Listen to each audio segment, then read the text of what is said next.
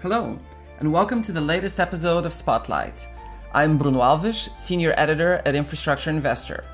Our guest for this edition is Sadek Wahba, the founder, chairman, and managing partner of I Squared Capital, the 15th largest infrastructure manager in the world, according to our 2020 Infrastructure Investor 50 ranking. On the agenda for our conversation was President Biden's much vaunted 2.3 trillion infrastructure plan, the American Jobs Plan. So I started by asking Sadek, is the American Jobs Plan big enough given the US's infrastructure needs? I think the proposed funding is very large, but in reality, it falls short of our fundamental infrastructure needs, especially if we want to go beyond maintaining or improving what we have. So, if our plan is to take the US economy and the fundamental US infrastructure that gives you the engine for growth, sustainable growth over the coming decades, then you need a much, much larger amount. So, for example, it calls for about $2.25 trillion over an eight year period. That looks huge. But when you look at some of the statistics and the ubiquitous, you know, the American Society of Civil Engineers report, it basically tells you you need that amount, 2.6 trillion around, just to maintain our existing infrastructure. In addition to size, there's been some controversy about how much of the plan is actually infrastructure. While the plan combines climate friendly proposals for improvements across transportation, energy, water, and broadband, it also targets affordable housing and elderly care, which are not traditionally considered infrastructure, but have likely been included as a result of the pandemic. I know there's been some controversy around that. And so what I did is I went through the plan and extracted from it every number so that we can add up to the total. So when you add all of that up, I think you get $1.8 trillion out of the 2.25, which is about call it 80%. That's that's actually very impressive by any stretch of the imagination. So I don't agree with some people who characterize it as it's really about jobs, not about infrastructure.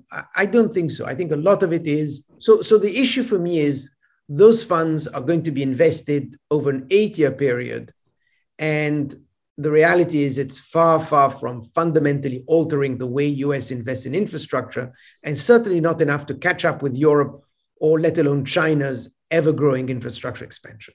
The plan's reliance on tax funding has raised many an eyebrow. Republican Senate Minority Leader Mitch McConnell warned the plan was a Trojan horse for massive tax hikes.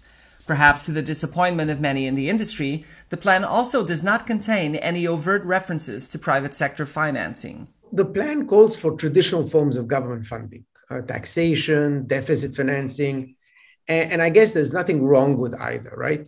Uh, taxes are an appropriate mechanism for funding public projects. Everyone does that around the world. And it's well documented that you have a massive positive in- economic impact from infrastructure. So that, that there's no doubt about that. But I think taxes and deficits are politically challenging today. And they don't come close to covering the true funding need. And because direct government funding is linked to appropriation cycle, it is volatile and, in my view, not well suited to the kind of long term planning that infrastructure projects require.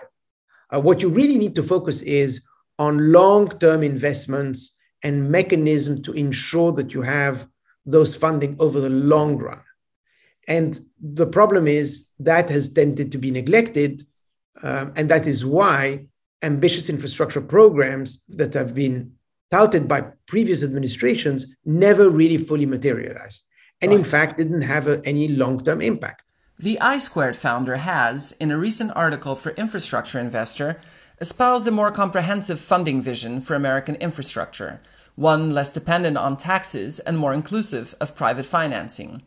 One important source of private capital to bring to the table are U.S. pension funds. As a long term capital raiser, I asked Wahba how he sees U.S. pension appetite for U.S. infrastructure these days. I think the appetite is large and the appetite and the demand is huge. Uh, and I think it can grow if the barriers to direct investments can be overcome. But that requires, as a predicate, that there are investments to invest in, and not just through indirectly private equity that focus on infrastructure, but also to do direct investments uh, that help address pension fund shortfalls. So when you look at some of the stats, the Equable Institute has reported, for example, that the shortfall for state retirement systems in the US is about 1.3 trillion and is projected to go to something like 1.6 by next year. So with near zero interest rates on fixed income securities, that obviously compounds the problem. Do pension funds recognize this? Of course they do, absolutely. And they'd love to invest in infrastructure. The paradox is that they're having a hard time funding those projects. Now, this sounds absurd. How is it that our infrastructure is crumbling? We look to make investments, yet we have, in some sense, not enough projects that we can invest in. And that, I think, is the paradox of the US. The challenge is that in the US, infrastructure projects are managed by complex, complex set of federal and state entities. So I'll give you an example. 95% of public highways and bridges are owned by local and state governments. Okay? Simple question. How many local and state governments exist in the US? Over 50,000 local authorities manage these assets in one form or another. So, how do you want a pension fund to go around and talk and discuss and negotiate with those authorities? It's simply not practical. So, to overcome this, and you said it, we need to introduce public private partnerships. And I would recharacterize it. It's not just public private, but I would also call it public public. And by the way, I didn't come up with that name. So I would call it a public public partnership between state and local authorities and US state pension funds. And so these partnerships will allow funds to invest directly in these projects under long term concessions. It can benefit everyone. Uh, state and municipalities will benefit because they'll be able to have a partner where they can invest with in the long run and they will stay in these projects the long run. Uh, and of course, the pension funds will be- benefit. But for us to do that, we need to add various mechanisms that allow us to uh, create, if you want, the system by which state pension funds can go and approach local authorities, and local authorities can in turn approach state pension funds to work together directly in some of these very large projects. One of those mechanisms, which has been floated in one form or another over the years, pertains to the creation of an infrastructure bank. Essentially, what I'm suggesting is a World Bank, but for the US. Uh, and that's extremely important because the World Bank, over the last decades, has helped emerging markets in developing their infrastructure in developing in capacity building, not just infrastructure, of course, health, education, structural adjustment programs, uh, macroeconomy, and so on and so forth. But if you think of that bank for the US, number one, uh, invest in equity and provide debt financing. So, equity investment infrastructure in the way that I'm describing really doesn't exist right now. Infrastructure funding is largely provided through federal government grants, state municipalities, and so there's limited equity opportunity through public private, as we've discussed.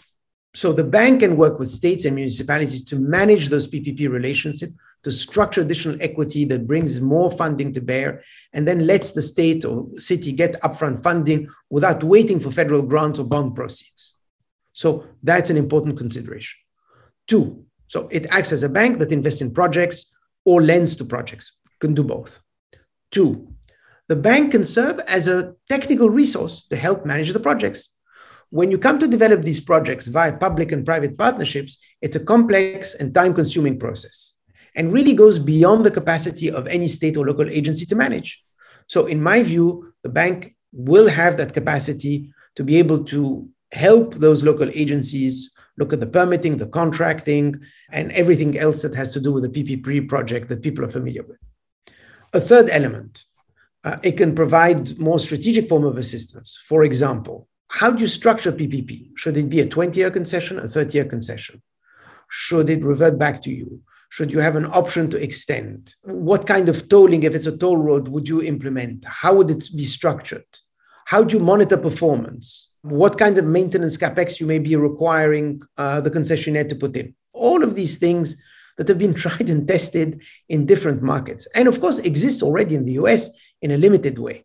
But a bank has the ability to be an impartial advisor to the local and state municipalities and help them think about these things and come up with best of breed type of standards that people can then copy and use in their own communities. Another funding mechanism could see the creation of an individual retirement account for infrastructure. my idea of an infrastructure IRA is yet another mechanism, if you want, for bringing in private funds to bear. So, for example, it could be easily created by modifying Section 408, which is basically the section of the Internal Revenue Code, which is the code that basically creates IRA accounts and the 529 plans, which are for education in the US. So, you can create the same thing. So, the same factors that make infrastructure attractive to pension funds should make it attractive to individual retirees. You have other funding sources to consider, of course, uh, overseas capital, sovereign wealth fund, and so on. But for me, the IRA is a great way to involve US households into the regeneration of their own domestic infrastructure. Uh, there are approximately 50 million IRA accounts. If everyone were to put $10,000, that's $500 billion of capital that people can commit to infrastructure. People could be proud, like it happened during World War II with war bonds. Here, people can be proud to invest in their roads, in the airports, and you'll have mechanisms that allow to take that funds either via the infrastructure bank or other mechanism and deploy that in infrastructure projects across the US. But given these IRA accounts would potentially see individual savings being invested alongside other sources of private capital, would they require extra protections? Look, that's a very good point. The IRA accounts would have to be structured in a way that people will have multiple choices in which they can invest.